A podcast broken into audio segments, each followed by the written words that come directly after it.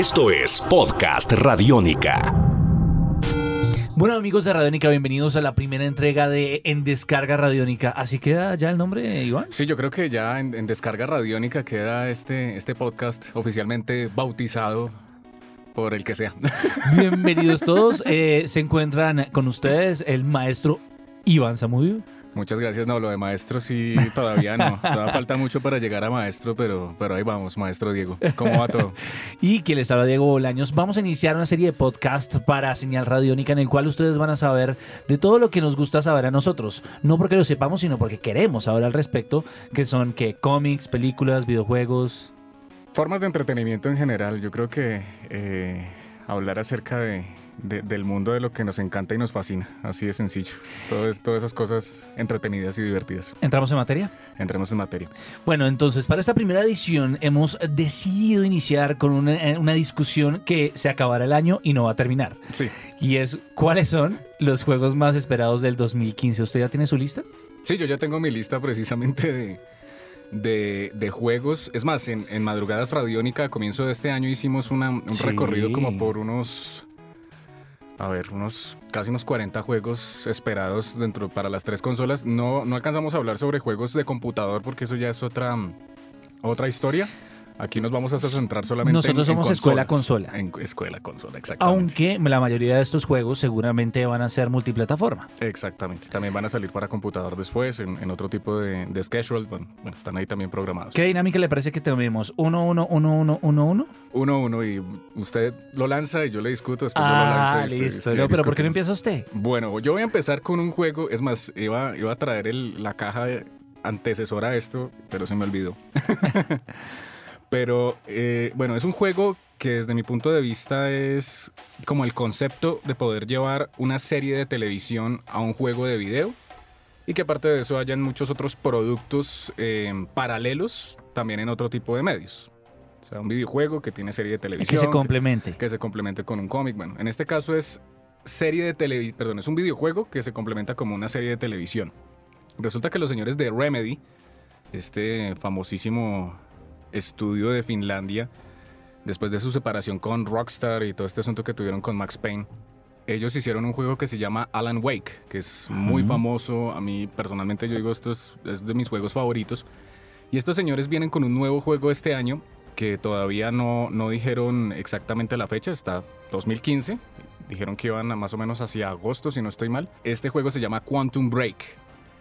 Es un juego que, digamos, va a manejar... La historia es bien interesante porque trata acerca de un experimento de viajes en el tiempo que sale mal eh, con una organización y pues aparece un grupo terrorista que quiere robar esa tecnología.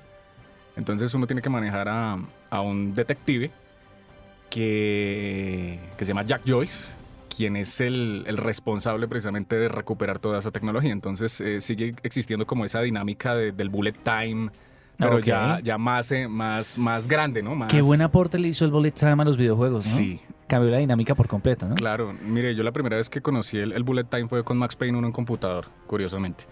Y después lo empecé a ver, obviamente, en los juegos de Matrix, en muchas otras cosas, pero también el, el Bullet Time apareció en, en Alan Wake, a su manera, como una detención de tiempo toda ecléctica. Y acá es un ya es, pues es una historia mucho más completa porque el, el juego como tal de Quantum Break va a contar la historia desde la perspectiva de, de los buenos de la historia. Mientras que la serie de televisión que van a lanzar paralelamente por capítulos va a contar la historia desde la perspectiva de los malos, de los villanos. Ok. Entonces, esa va a ser la, la dinámica. Entonces, ¿este juego va a estar para qué consola? Va a estar de manera exclusiva para Xbox One. No va a estar para PlayStation cuatro. ¿Y entonces usted está montado ahí o no está montado ahí? No sé todavía, porque yo, a mí los juegos de Remedy me gustan bastante. Puede ser decisivo para usted. Yo voy a iniciar con uno que para los que conocen a... Diego Bolaños, arroba Diego Maove, su arroba me lo recuerda. Arroba Iván Zamudio nueve. para que comenten, para que critiquen, para que aporten.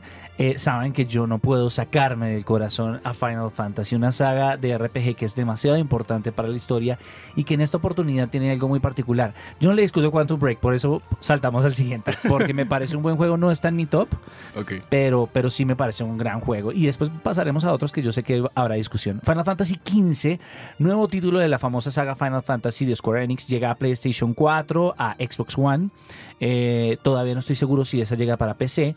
En este caso, lo interesante es que está muy orientado a la acción. A mí me parece que propo- promete. Es un juego de rol, acción R P G. El lanzamiento también está por determinar. Ok. Ese es, ese es, con, con ese abro yo. A mí me parece que es un juego que mucha gente, sobre todo que hay mucho fanático hardcore de esos juegos de video. O sea, hay gente que espera tanto Mea en culpa. Japón, Mea culpa. tanto en Japón como en los Estados Unidos. Hay gente que espera muchísimo a Final Fantasy cada cierta cantidad de tiempo, y sobre todo que es un juego que se ha sabido como transformar con el paso de los años, ¿no? Eh, siempre ha existido como la jugabilidad táctica de, de, de enfrentamiento por turnos, uh-huh. después lo pusieron libre. Ah, entonces, yo siempre, entonces, siempre debías siempre proponer es... un nuevo estilo de combate, sí, sí, sí. Entonces, y es una de las cosas más cosa importantes. Innovadora. Pero avancemos, ¿cuál sigue en su lista? Podcast Radiónica. En mi lista viene un juego que también está muy esperado, es un juego exclusivo para la consola de Nintendo Wii U, que es La Leyenda de Zelda. Okay. Es la nueva entrega de La Leyenda de Zelda. Como todos sabemos, pues esto es un, una saga que se ha venido desarrollando desde el Nintendo, y cada vez que ellos dicen vamos a hacer una nueva Leyenda de Zelda, pues... Es noticia. Es noticia y todo el mundo empieza a moverse alrededor de eso. Y en este caso la gran novedad es que, eh, según lo que dijo Eiji Aonuma, quien es el, precisamente uno de los productores del, del juego, es que él se puso a pensar un día en que, bueno, ¿qué tal si hacemos de nuevo un juego de Zelda que no sea lineal, que no sea como por capítulos o por aventuras o por, o por cortes, sino que sea como lo que planteaba precisamente a Link to the Past, eh, que era un juego, sí, que era un abierto. juego abierto? Entonces, ahora crearon un, eh, un sandbox, un juego de mundo abierto de La Leyenda de Zelda. Entonces, eso va a ser el...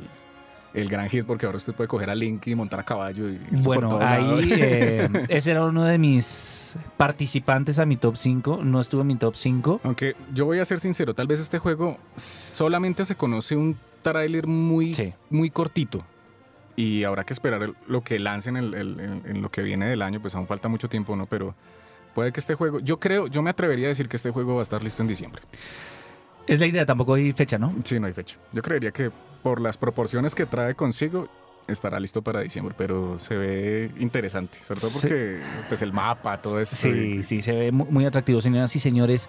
No se pongan bravos si no tenemos fecha de lanzamiento de los juegos, pero es que son los que más esperamos. Tal vez por eso mismo es que no nos dan las fechas, ¿no, Iván? Exactamente. Podcast Radiónica. Listo, yo sigo. Ahora, a mí me gustan los juegos grandes, de producción grande, de que trajeran al director más grande, al programador más grande. Y yo le tengo que decir que Metal Gear Solid cinco sí. de Phantom Pain es mi segunda posición para este año. Eh, la quinta entrega de la saga de Hideo Kojima, eh, un hombre que no sabemos si al fin quería hacer cine o videojuegos, pero terminó en esto. El juego combina lo clásico, la clásica jugabilidad de, de Stealth, de stealth eh, Tactical Espionage Action, uh-huh. como lo definía él, eh, espionaje tact- acción de, de espionaje táctico, acción y sigilo, eh, pero esta vez con elementos más propios del mundo abierto, como un sandbox también, grandes dimensiones, va con, eh, cuenta con un prólogo, Ground Zeroes, que ya está, ya pudimos jugar el año pasado. Uh-huh. Eh, que nos da una prueba del motor gráfico bastante impresionante, llama mucho la atención, muy agradable. Eh, se, va, se, lanzó, se van a lanzar, su, por lo que entendemos, Ground Zeroes es un capítulo aparte que podemos jugar ahora, pero también era parte de la entrega completa, así que si quieren esperar, espérenlo. Eh, va a estar para PlayStation cuatro, Xbox trescientos sesenta, PlayStation tres, Xbox One y computador. Okay. Lo de computador no ha sido una relación muy cercana entre Kojima... Y, y el P C, pero en los últimos años obviamente han lanzado versiones, que siempre lanzan versión clásica de PlayStation a computador, emulaciones más que todo, pero esta sería, creo, una de las primeras entregas que está diseñada para computador, lo cual para aquellos que nos están escuchando y aman jugar en computador va a ser una maravilla. Claro, claro, porque son juegos que siempre han sido como muy de consola, ¿no? Y además que siempre que Kojima Productions dice, vamos a hacer un juego, eso es ya trend topic. Sí, prepárese para ver una película y jugar de vez en cuando. Okay. Ese para mí, mi segundo elegido. Y así de, terminamos esta primera parte de este podcast, de este primer, es que como es el primer podcast, estábamos que nos hablábamos, ¿no, Iván? Y pueden seguir a la siguiente, la segunda parte, en donde terminaremos este conteo de los juegos, diez juegos más esperados, cinco de Iván, cinco de Diego, más esperados del dos mil quince. Podcast Radiónica.